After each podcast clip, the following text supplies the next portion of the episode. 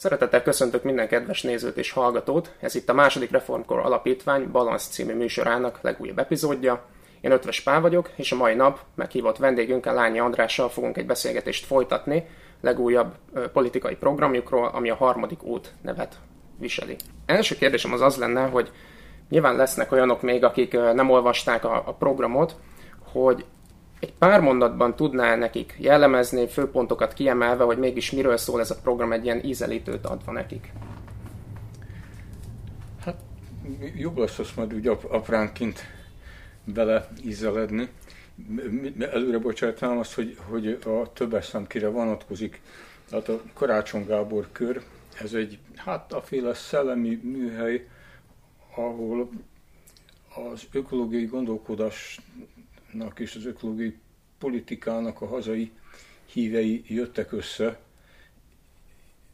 arra, hogy, hogy egymást és önmagukat okosítsák, és ennek a műhelynek a keretében raktuk össze ezt az ökopolitikai programtöredékeknek nevezett politikai programot, tehát ez nem egy párt politika, a politika szót sokkal tágabb értelemben használjuk, úgy, úgy gondoljuk, hogy ha ma elkezd valaki a közügyekről gondolkodni, ugye ez volna a politika, és keresi a jó megoldásokat, a jó döntés útját, akkor biztos, hogy, hogy nem érheti be az elmúlt évszázadokban így úgy bevált fogalmak, hiszen annyi minden változott körülöttünk. Messze nem csak az ökológiai válságra vagy ökológiai katasztrófára gondolok, hanem az oda vezető út, ami, ami egy társadalmi, gazdasági, mondjuk úgy, egy, egy civilizációnak a válsága, egy, egy civilizáció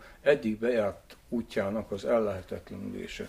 És amikor az ember ugye eltéved, vagy úgy érzi, hogy zsákutcába jutott, akkor egy, hát egy, egy, egy megpróbál körültekinteni, és egy szélesebb bázisról keres magának eszméket. Úgyhogy csalódik az, aki azt gondolja, hogy ez egy ilyen környezetpolitikai útmutató, vagy kívánságlista.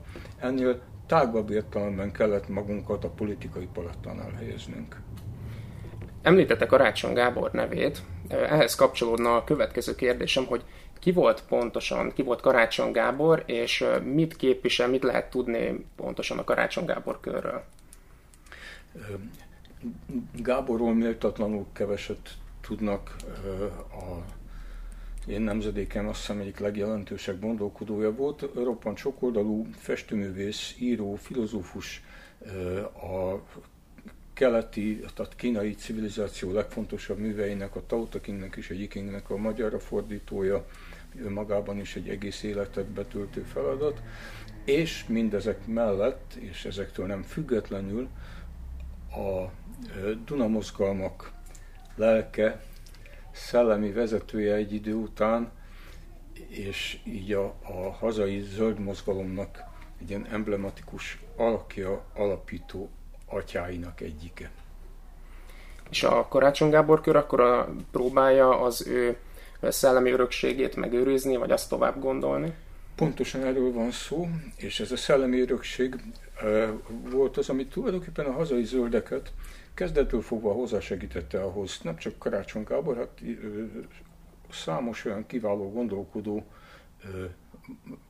szerepelt ebben az első nemzedékben, akiknek a horizontja a szoros értelembe vett környezetvédelmen messze túlmutatott, mint az alkotmányjogás Solyom László, a biológus Vida Gábor, de most nem tartok névsorolvasást, történész, mindenfajta tudásterületeknek a kiváló képviselői, akiknek azt köszönhetjük, hogy eleve átláttuk, hogy hát hogyan nem a csővégi megoldást, most hogyan lehet megmenteni ezt a erdőt, vagy ezt a tavat egy környezetet tönkretevő beruházástól, sehogy nem lehet megmenteni.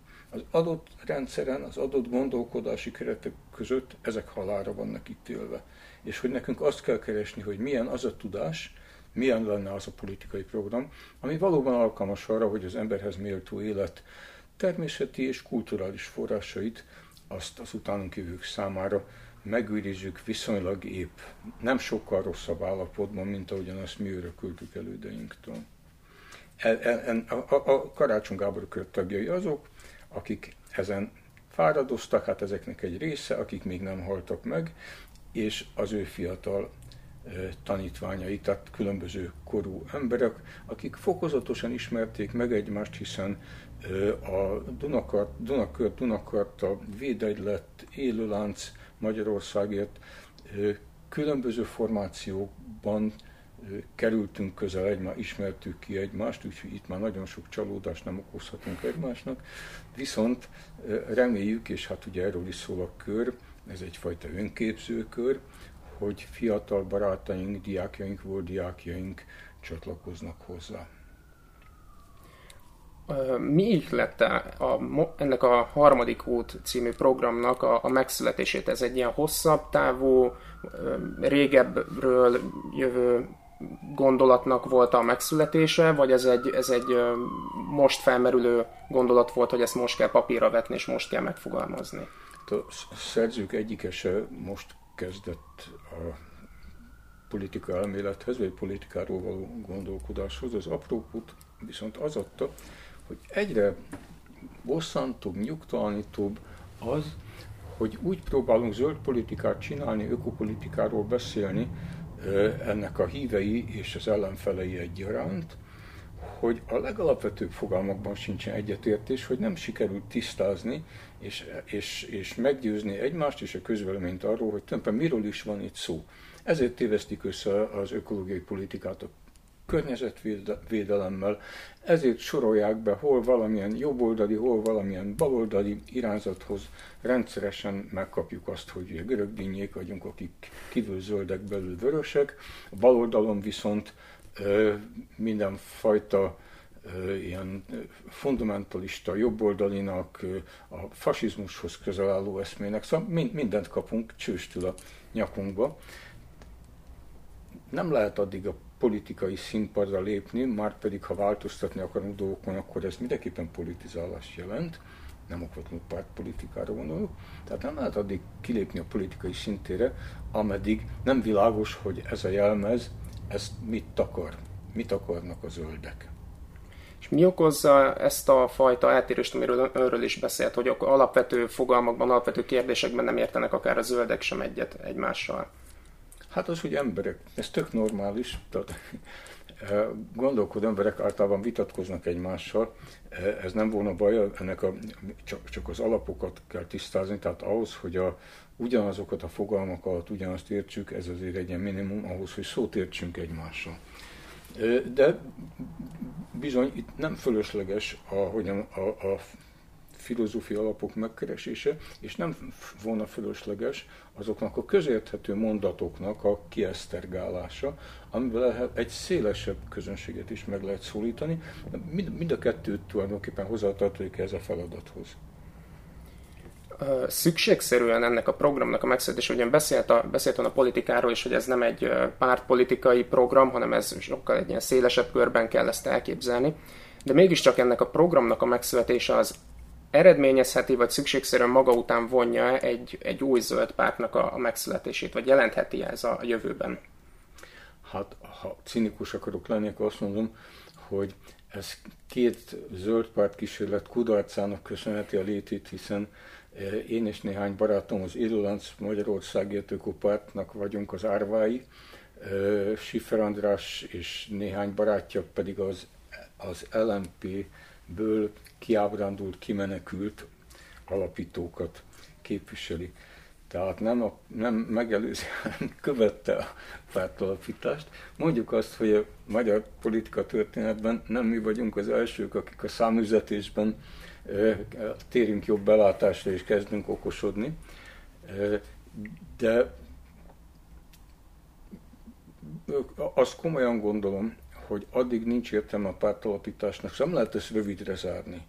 Tehát egy valóban új politikai programot, új elgondolást, ami lényegében rendszeridegen, tehát szembe megy a fennálló szisztémával, világnézetileg más alapokon áll, azt nem lehet úgy nekiesni, hogy na, akkor alapítsunk egy pártot, még ha volna, hogyha ennek az infrastruktúrával ne adj Isten rendelkeznénk is, mondom se, hogy nem rendelkezünk, mert ameddig ez a közvéleményben nem kelt egy pozitív visszhangot, ameddig nincsenek ennek elkötelezői szélesebb körben, addig semmi értelme. Tehát azt szoktam mondani, hogy nem a hatalmat kell megragadni, hanem az emberek képzeletét.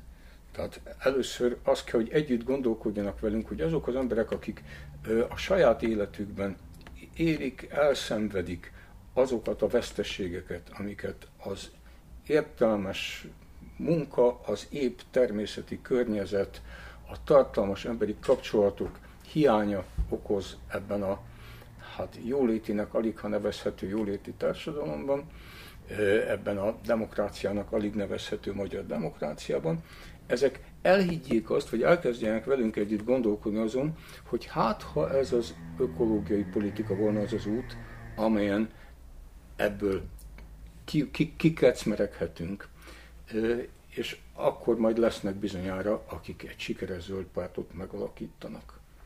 Ezt említette is, hogy fontosabb az embereknek a, a, az embereket megragadni, mint hogy adhok jelleggel létrehozni egy pártot, és, és a, utána próbáltuk, nem volt. Igen. És e, ehhez kapcsolódna a következő kérdésem, hogy lát-e most jelenleg Magyarországon egy olyan tendenciát, vagy egy olyan igényt, érettséget, ami azt feltételezné, hogy, hogy, a, hogy Magyarországon a zöld politikára igenis vevők az emberek, és, és a tényleges ökológiai, politikai nézetre arra, arra vevők is ezt támogatnák? Igen, ha tudnák, hogy ez micsoda, akkor úgy érzem támogatnak. Tehát külön-külön egyre több ember ábrándult ki abból a fajta irracionális, hangsúlyozom, irracionális gazdasági szemléletből, ami jólétet, biztonságot, nem is tudom, mit remél, a gazdaságnak az öncélú pörgetéséből.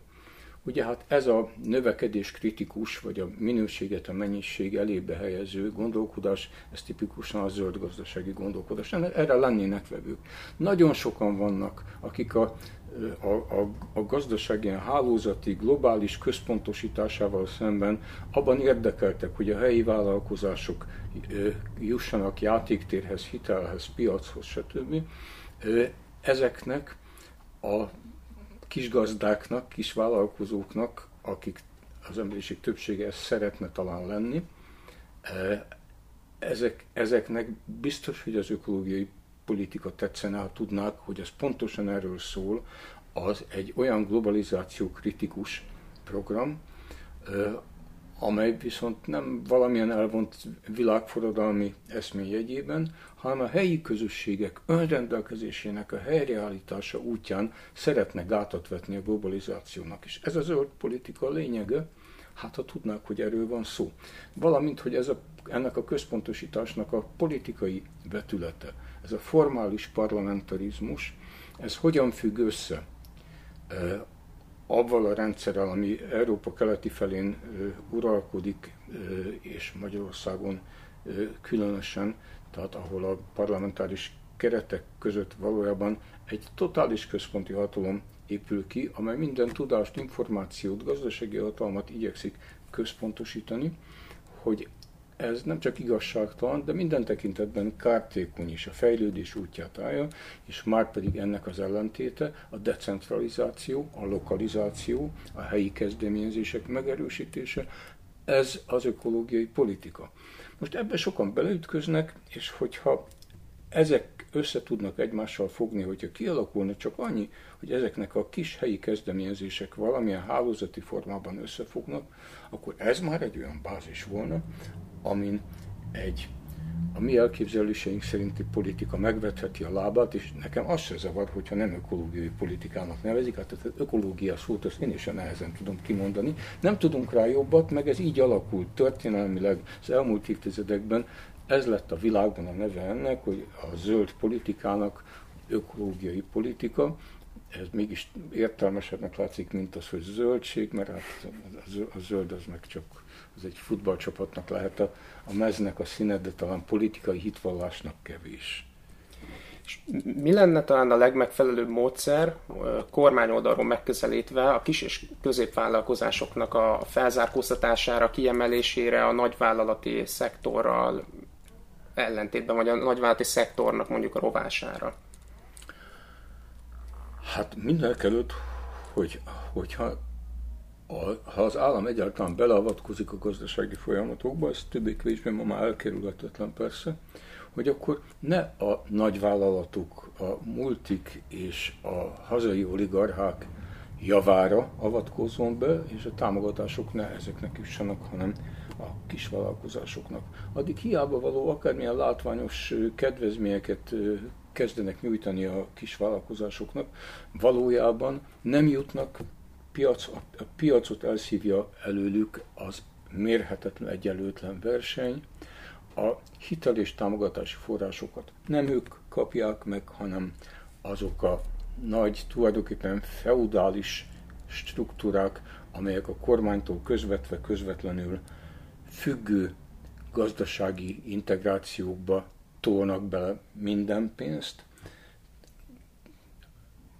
Mi kell, mi kell még a gazdasághoz? Na, ja, még szakértelem kéne, a magyar oktatási rendszer egyre alkalmatlanabb arra, hogy, hogy hozzáértő, intelligens, vállalkozni tudó, önállóan gondolkodó embereket bocsásson ki, akik nélkül pedig se gazdaság, se társadalom nem lesz épkézláb versenyképes. Már ezt a versenyképesség szót se szeretem, ez is egy ilyen varázsszó, hülyeség.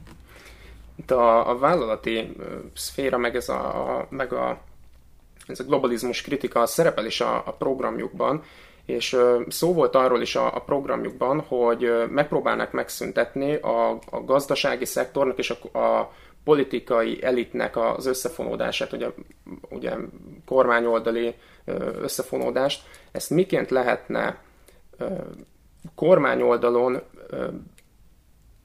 létrehozni, vagy ezt, vagy ezt elősegíteni, illetve egy, egy, egy aktuális kormányzó pártnak érdeke lehet-e az, hogy, hogy ezeket a gazdasági kapcsolatait megszüntesse? Nagyon jó kérdés. Nem csak, hogy nem érdeke, hanem nem is engedheti meg magának ezt a luxus. Beszéljünk magyarul. A gazdasági hatalom, a közhatalom, politikai hatalom és a tudáshatalom összefonódása az elkerülhetetlenül magától végbe megy minden olyan helyzetben, eh, ahol a társadalmi kontroll nem elég erős ahhoz, hogy ezt megakadályozza. És az úgynevezett demokrácia tulajdonképpen erről szól, és ne, nem egyébről, arról, hogy a érintettek, választópolgárok, azok képes, rendelkezzenek olyan jogosítványokkal és tényleges hatalommal, hogy ellenőrizni tudják azt, amit az általuk delegált vezetők művelnek. Minél távolabb születnek a döntések az érintettektől, tehát minél nagyobb a központosítás, annál reménytelenebb ez az ellenőrzés, annál kilátástalanabb, annál valószínűbb, hogy a döntések csak kárt, több kárt okoznak, mint hasznot, mert aki távol ül, az ilyen elvont mennyiségi összefüggésebe gondolkodik, és nem konkrét, mélyen átélt helyi érdekekben. És ahogy így távolodik a döntés az érintettektől, hát úgy válik formálissá, mindenfajta demokrácia, demokrácia ellenőr. Nem is ismerjük azokat, akik vezetnek. Tehát azt hivatkozunk erre, valójában azt az angol zöld pártot alapító Jonathan Poritnak a gondolata volt az egykor, hogyha egy zöld párt hatalomra kerül, akkor az első dolga az legyen, hogy elgondolkodik azon, hogy hogyan szabaduljon meg ettől a hatalomtól. Már nem úgy, hogy elveszítse a következő választásokat, ez meg magától ezzel nem kell gondolkodni, hanem úgy, hogy azt a agyon központosított hatalmat földarabolja, hogy visszaadja az iskolaszékeknek, a szülőknek és a tantestületeknek az oktatás fölti rendelkezést, visszaadja a vállalkozóknak a piac szabályozását, önszabályozását, ők majd tudni fogják, hogy hogyan kell egy piacot szabályozni, mert elemi érdekük, visszaadja a helyi önkormányzatoknak a helyi politikai ügyeknek az intézését, amit Magyarországon 1990-től 2020-ig 30 év alatt a romjai maradtak annak az önkormányzati rendszernek, amit 1990-ben az első parlament elfogadott. Ma se anyagi forrása, se jogosítványai nincsenek az önkormányzatoknak, se függetlensége politikai értelemben eh, ahhoz, hogy képes legyen ellátni a valódi önkormányzati feladatot. Ilyen, ilyenekre gondolunk. A második reformkor alapítványnak volt egy javaslat, egy törvényjavaslata, ami arra vonatkozott, hogy az önkormányzatok működjenek pártpolitika nélkül. Ön szerint ez, ez egy járható út, ez egy lehetséges, meg lehetne ezt valósítani, és mondjuk civil szervezeteknek, helyi kisközösségeknek a, a, az önkormányzatokba való delegálásával a, a helyi érdekeket valahogy elősegíteni? Rokonszenves ilyen második legjobb megoldásnak tartom, de tulajdonképpen egy, egyúttal el is utasítom, mert az elfogadásán, az, azon alapul, hogy elfogadjuk ezt az elmebeteg helyzetet, amelyben a pártpolitika az emberek feje fölött zajlik valahol ilyen ellenőrizhetetlen hatalmi érdekeknek a játékterében. Én fordítva azt mondanám, hogy nem az önkormányzatokat kell mentesíteni a pártpolitikától, hanem a pártpolitikát kellene, hogy áthassa a helyi szintű politika, tehát hogy ne a farok csóválja a kutyát, vagyis, hogy az a helyi ö, döntésekből, helyi politikai vitákból és küzdelmekből kiemelkedő helyi vezetők határozzák meg az országos pártoknak az arculatát, vagyis hogy mindenkinek, a hely alatt most nem csak a, közigaz, a, a településeket értem, hanem a munkahely is, meg a szakmák is ilyen helyek, ilyen ugye?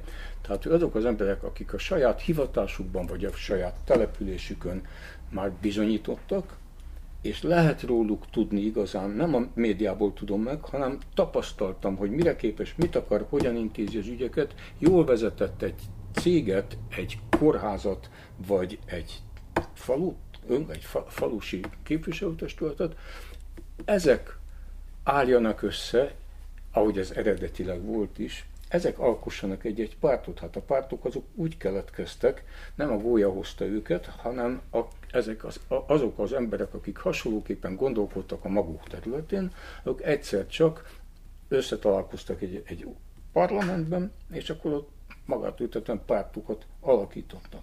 Tehát, hogy ne a pártoknak legyenek vidéki, meg helyi szakmai delegáltjai, és a pártközpontban mondják meg, hogy ki lehet kiviselhet ilyen vagy olyan tisztséget, egyetemi, kiből lehet egyetemi rektor vagy falusi polgármester, hanem a falusi polgármesterek és egyetemi rektorok mondhassák meg azt, hogy kiből lehet kormányférfiú, kiből lehet miniszter vagy miniszterelnök.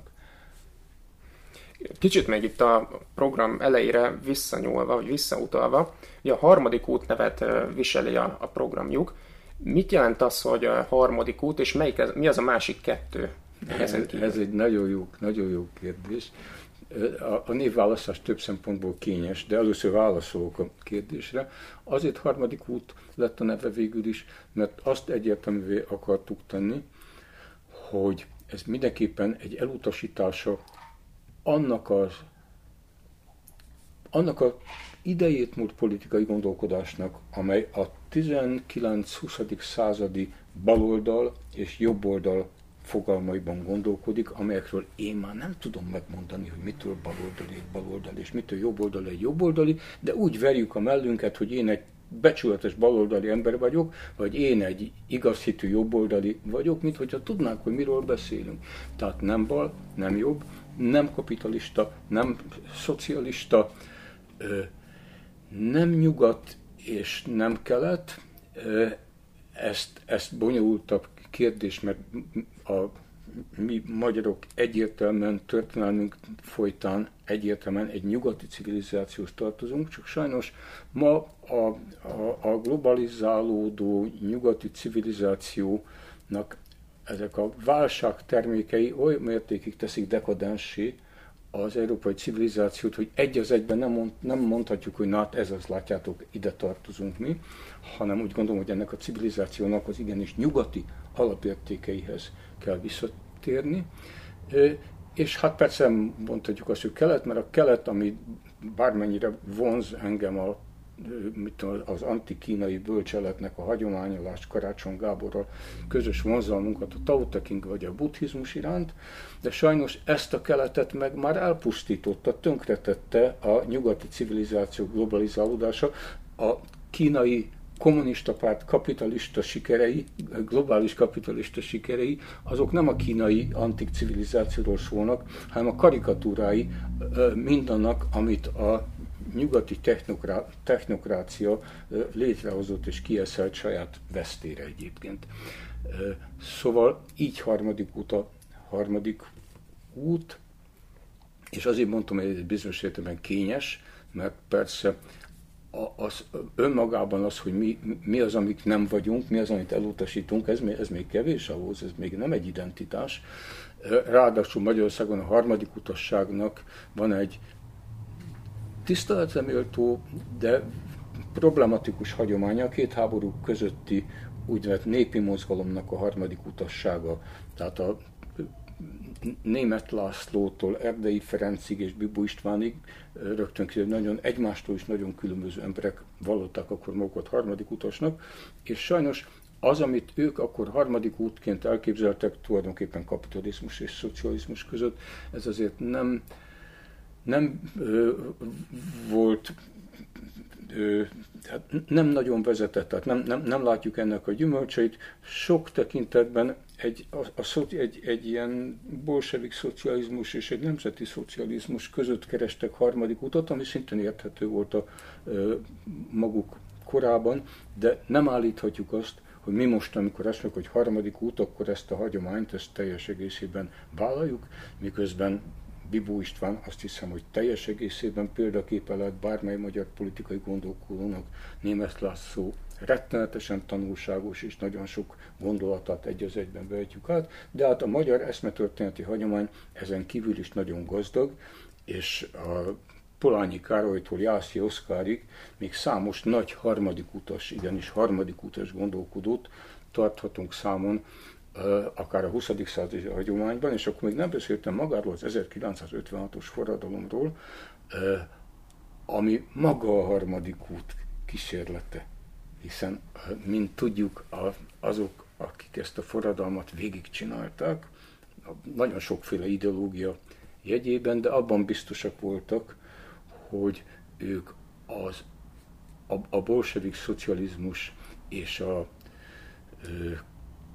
nevezük kapitalistának azt a rendszert köz, között keresnek valamilyen harmadik megoldást, és nem visszatérni akarnak valamihez se a két háború közötti Magyarországot nem sírták vissza úgy, ahogy most ezt a Fidesz csinálják, se a szocializmus alatt nem azt értették, amit a marxisták értettek, miközben ugye tudjuk, hogy Angyal István a tűzoltó utcai felkelő parancsnok büszkén vallotta magát kommunizmus, kommunistának, vagy szocialistának, de hát úgy, ahogy ő, úgy én is szívesen vagyok szocialista. És látnak egyébként most ön és a Karácsony Gábor kör a jelenlegi politikai közéletben olyan pártokat, olyan szereplőket, akik önön kívül, meg önökön kívül ezt a harmadik utas politikát még képviselik? Sajnos nem. Hm. Ez nagyon szomorú ezt hallani. Hát igen. A programjukban nagy jelentőséggel bír, és sokszor előfordul az erőforrás problémáknak a kérdése.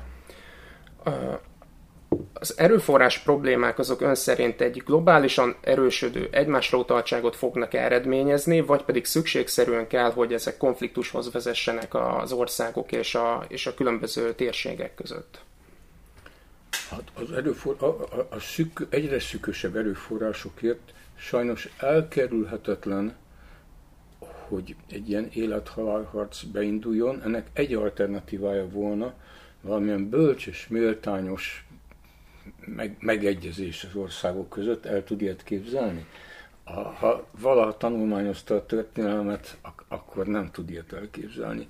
Tehát sajnos ez korunk egyik legnagyobb kihívása az emberiségre közvetlenül a legnagyobb veszélyt nem a természeti források beszűkülése és fogyatkozása jelenti, hanem ennek a politikai következményei, amelyek már is érezhetőek, és különösen a, a, az elmúlt években rohamos gyorsasággal kibontakozó új hidegháború viszonyai között nem tudom, feltűnte, hogy gyalogolunk bele nem is a lassú tempóba egy új hidegháborúba, tehát ezek e, e, ilyen körülmények ez, ez rettenetesen veszélyes. És nagyon veszélyes, hogyha egy európai országot a vezetői felelőtlen módon az új tengelyhatalmak oldalára vezérel, navigálnak át, ahogy ez az elmúlt években történt Magyarországgal, akik a kínai, orosz, török és egyéb keleti despoták oldalára sodródtunk már megint a rossz oldalra, ami különösen megnehezíti majd a következő magyar kormányoknak a dolgát, ameddig ezt, ezt, az, ezt a most már anyagilag igen erős szálakkal összefűzött kiszolgáltatottságot vagy függő helyzetet majd fel tudják oldani.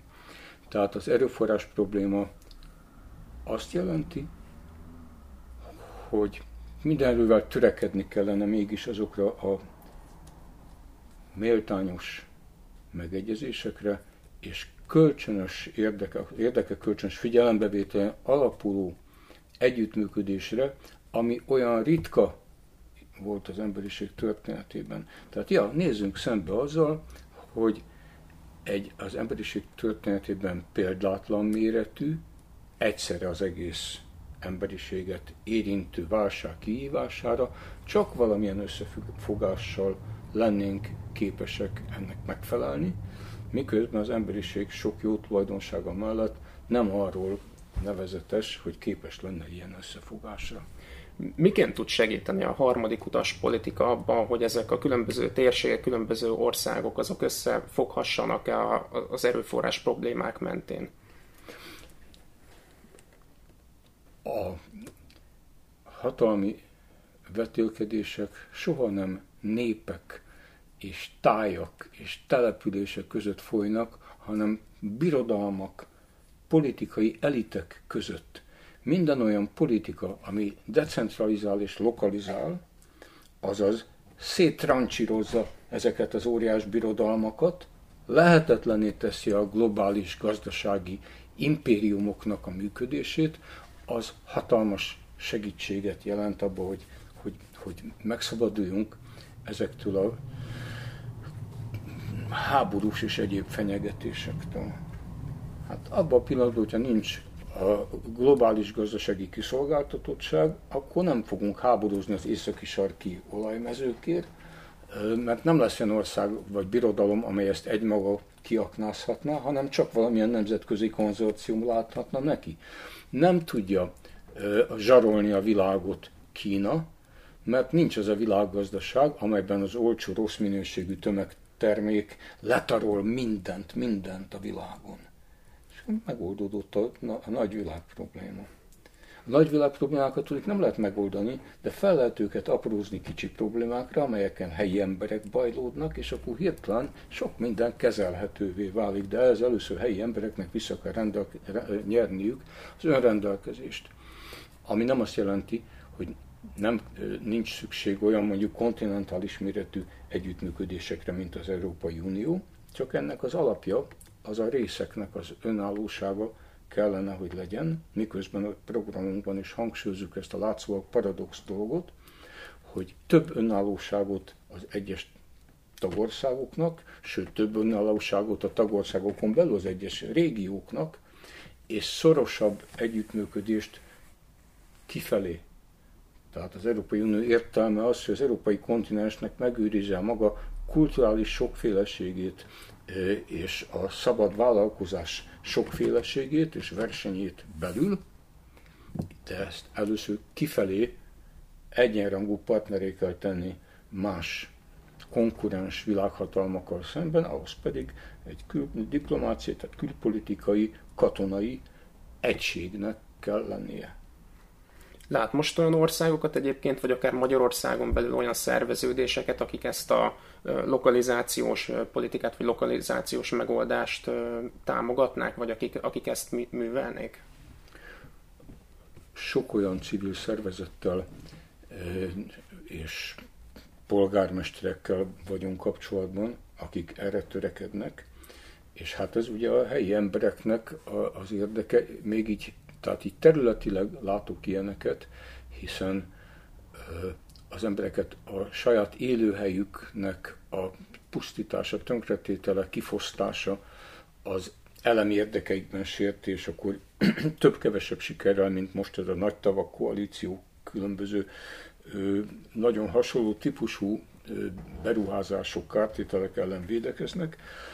Érdekes, hogy a szakmai önvédelem az milyen gyenge lábakon áll Magyarországon. Ebben nagy szerepe lehetett a kommunista szakszervezeteknek, amelyek minden ilyen munkás önigazgatástól, meg szakszervezettől elvették az emberek kedvét, de hát ma elemi, elemi érdek volna, tehát a, a magyar munkavállalónak ez a mérhetetlen kiszolgáltatottságát, ezt szintén ilyen helyi tehát hol, hol vannak azok a sztrájkoló munkások, hol vannak azok a pedagógusok, akik, akik nem tudom, sztrájkba lépnek, vagy, vagy iskolák, amelyek egy emberként tiltakoznak ezek ellen az elmebeteg intézkedések ellen, amelyeknek most ugye az a tanárképzés reformja az utolsó díszes példánya. Hol vannak azok az egyetemek, ahol, ahol küzdenek az autonómiáját, és nem engedik az egyetemeket magánalapítványokba szervezik ki, nem engedik, hogy a, a, a tényleg legatyásodott és lerongyolódott magyar felsőoktatással felsőoktatás rovására 100 milliárdokért egy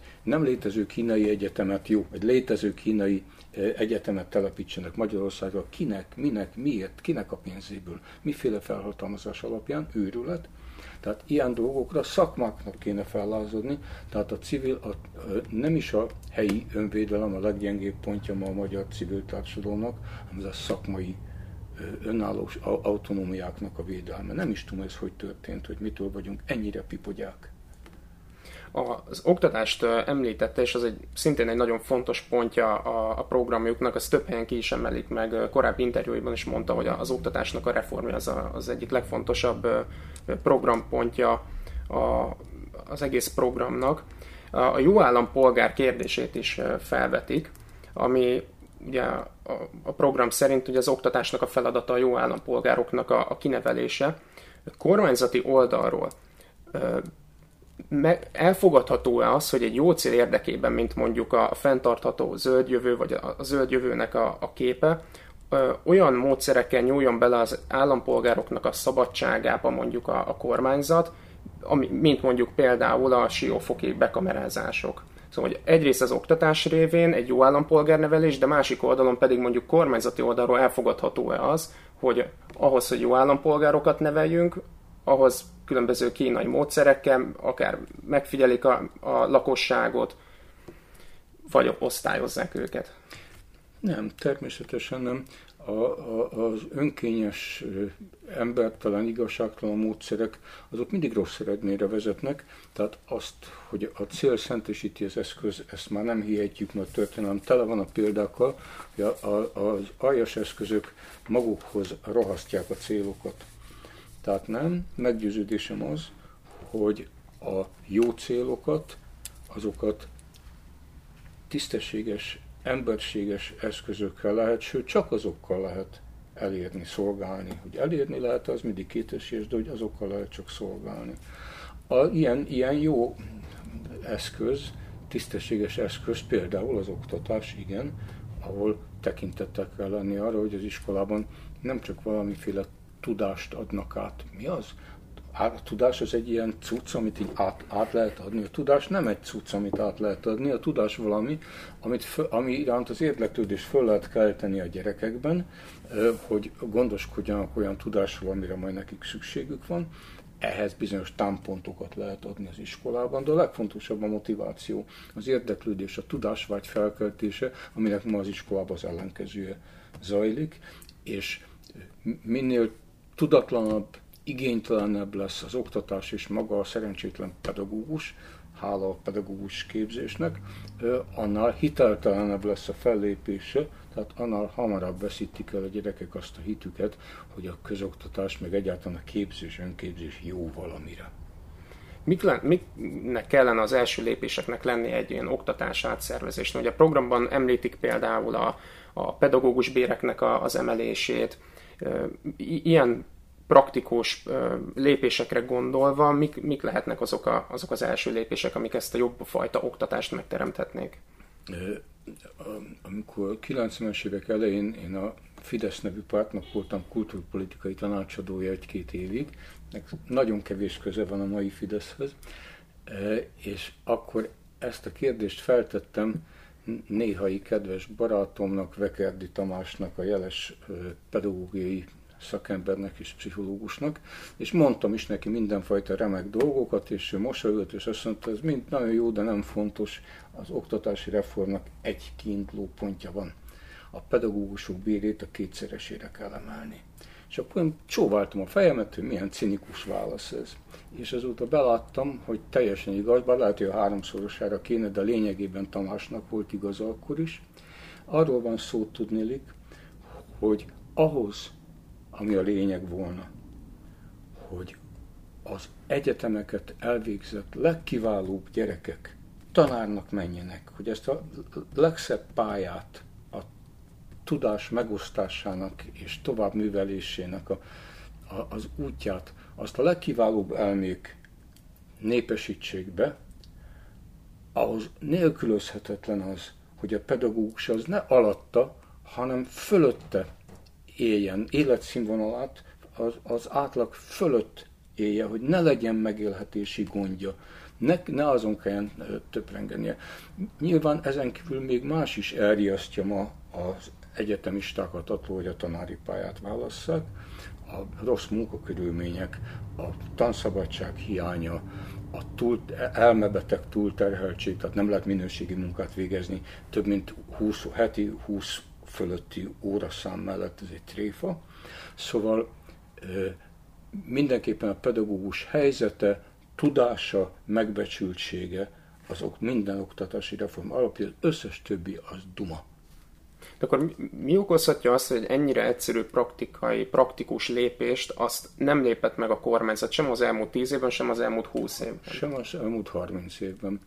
Úgy hívják ezt, hogy bérkiáramlás, tehát semmi, a hülye fiskális politika, ami ö, a, mindent alárendel ilyen költségvetési varázsigéknek. Tehát arra lehet milliárdokat, százmilliárdokat költeni, hogy az építőipart megpörgessük, mert az a nemzeti jövedelmet papíron növeli, tök mindegy, hogy annak haszna van, vagy kára annak, amit építünk, csak építsünk valamit, de arra, hogy ilyen inflációgerjesztő, keresletnövelő hatást írjunk el. Ugye a pedagógusoknak egy nagy bűnük van, hogy sokan vannak. Egyébként rohamosan csökken a számuk, de miután sokan vannak, tehát egy pedagógus bérrendezés, valamint egy egészségügyi bérrendezés, ezek megterhelés jelentenek a költségvetésnek. Nincs ennél okosabb útja egy költségvetés megterhelésének. Lényegében egy államnak szoros értelemben három fontos dolga van. Tart nem négy tartsa rendbe a közbiztonságot, belért az igazságszolgáltatást, tartsa rendbe az iskolát, az egészségügyet, meg a tömegközlekedést. Mi az a négy, ami Magyarországon lerohadt? Nem mondom el újra ugyanezt a négy fogalmat.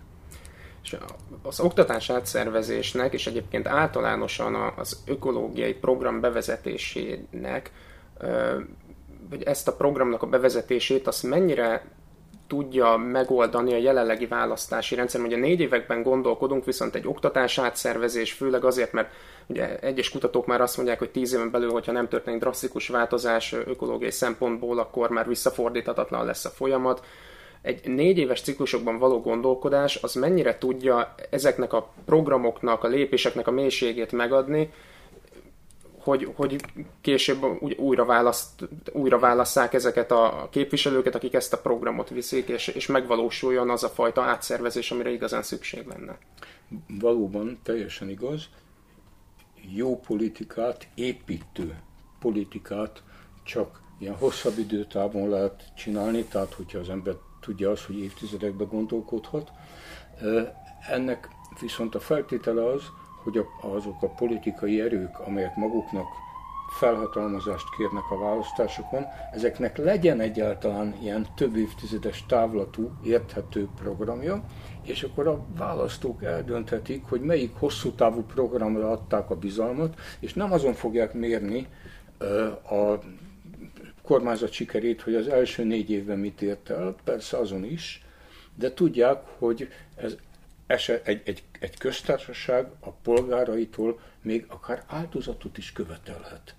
azt az önmegtartóztatás, hogy hitelezzél annyi bizalmat a kormányodnak, hogy ezen az úton haladunk, ez ilyen izékkel jár, nem verünk át, nem hazudunk, nem sikerpropagandát folytatunk, hanem figyeld meg, hogy ennek lesznek látható eredményei egy év alatt, két év alatt, és bizony lesz, amit tíz évet is kell várni, de hát még tíz év múlva is élni fogsz. És miként lehet ezeket az eredményeket a megfelelő úton úgy, hogy ne hangozzon propagandának a kormányzat részéről, hogy be, bemutatni ezeket a lépéseket, hogy ezeket, ezeket a lépéseket tettük meg, és ilyen meg ilyen eredményeink lettek, hogy hogy ezt tényleg megfelelő úton módon lehessen lekommunikálni a, a polgárok felé. Már régen rossz, hogyha ezt kommunikálni kell, de nagyon-nagyon rossz, hogyha le kommunikálni, tehát hogy ez a kommunikáció, ez, ez ne helyettesítse az eredményeket, hanem hogyha az iskolában egyszer csak jobb tanárok jobban tanítanak, hogyha a gyereknek több kedve van tanulni, és a tankönyvek értelmesebbek és jobbak,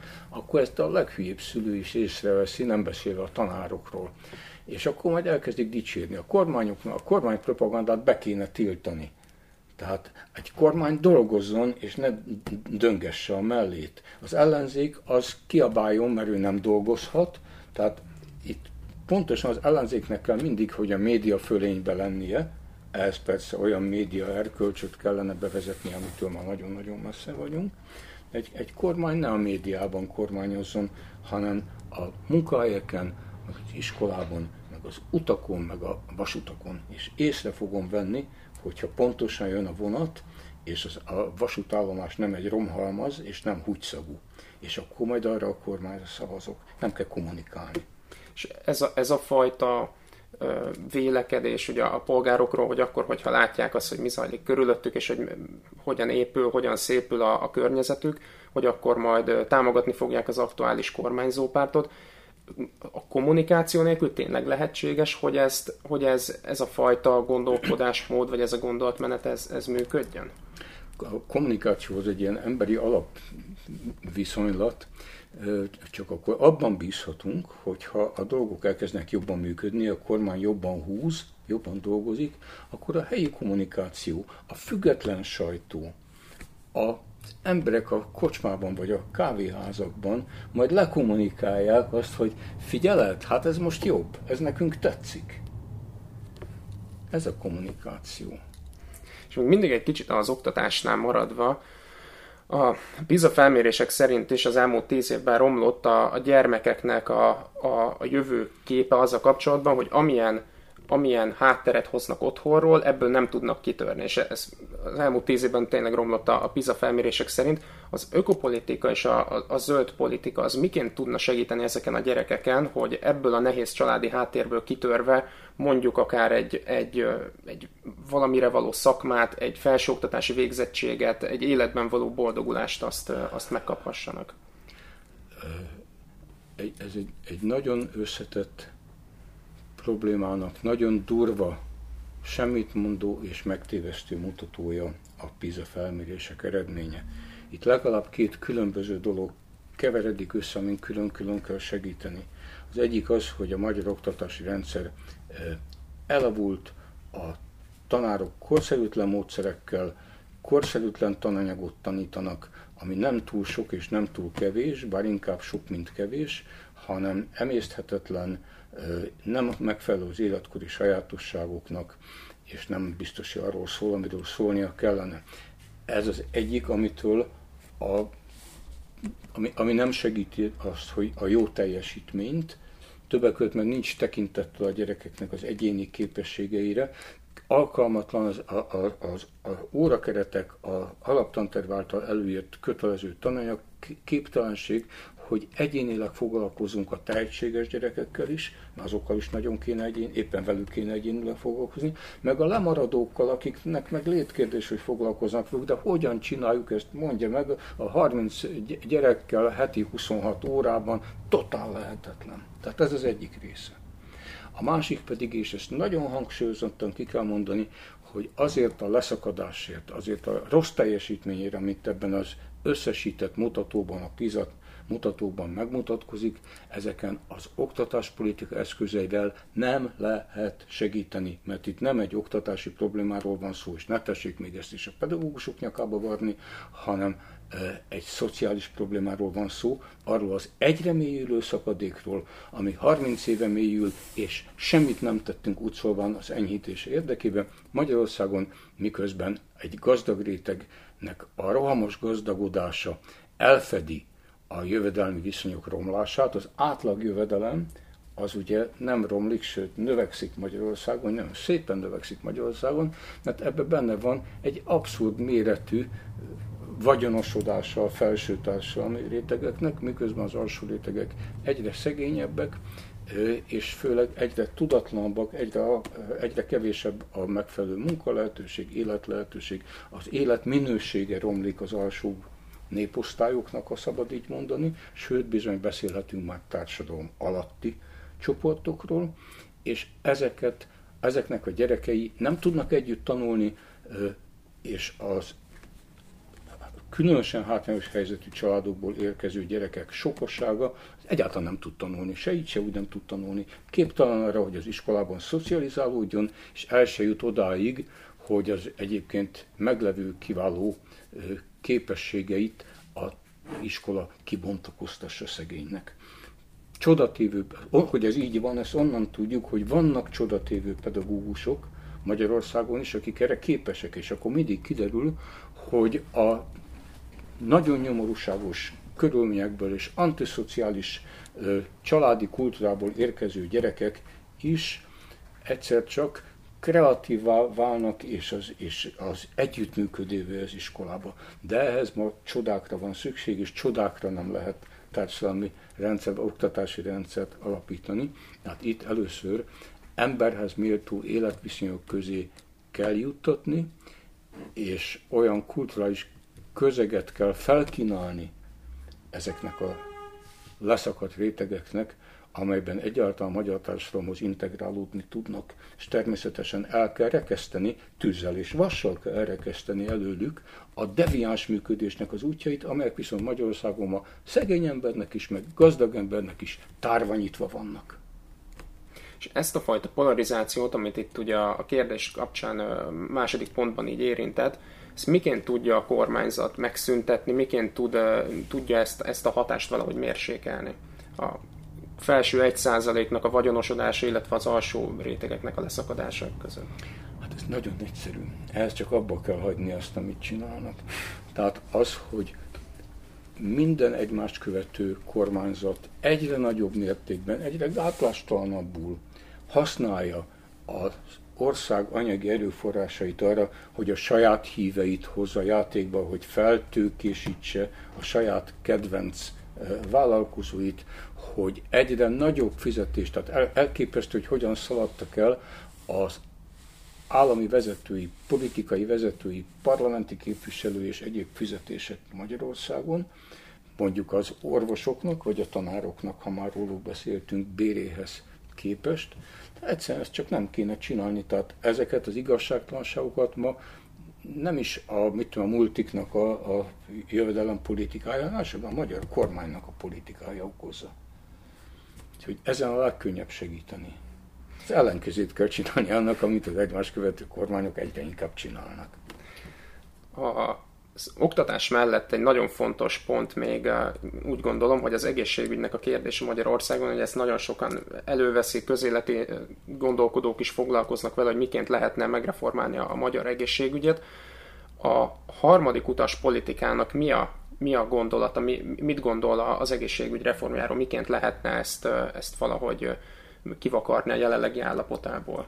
Itt el kell mondani, hogy ez a harmadik út nevű röpirat vagy vitairat, ez nem szakpolitikák gyűjteménye, oktatáspolitikai fejezete csak azért van, mert az oktatáspolitika számunkra nem szakpolitika, hanem egy, a, nemzetpolitika legfontosabb része. Tehát az, az a jövőről szól, minden attól válik értelmesé vagy értelmetlené, hogy lesz egy olyan nemzedék utánunk, akikről érdemes, akiknek a sorsáról érdemes gondolkodni.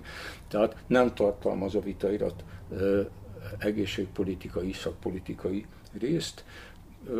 többen foglalkoztunk korábban ilyen kérdésekkel, és akkor is azt tettük, hogy a legkiválóbb szakembereket igyekeztünk megkérdezni, meg is találtuk őket, és aztán szépen leírtuk azt, amit mondtak nekünk.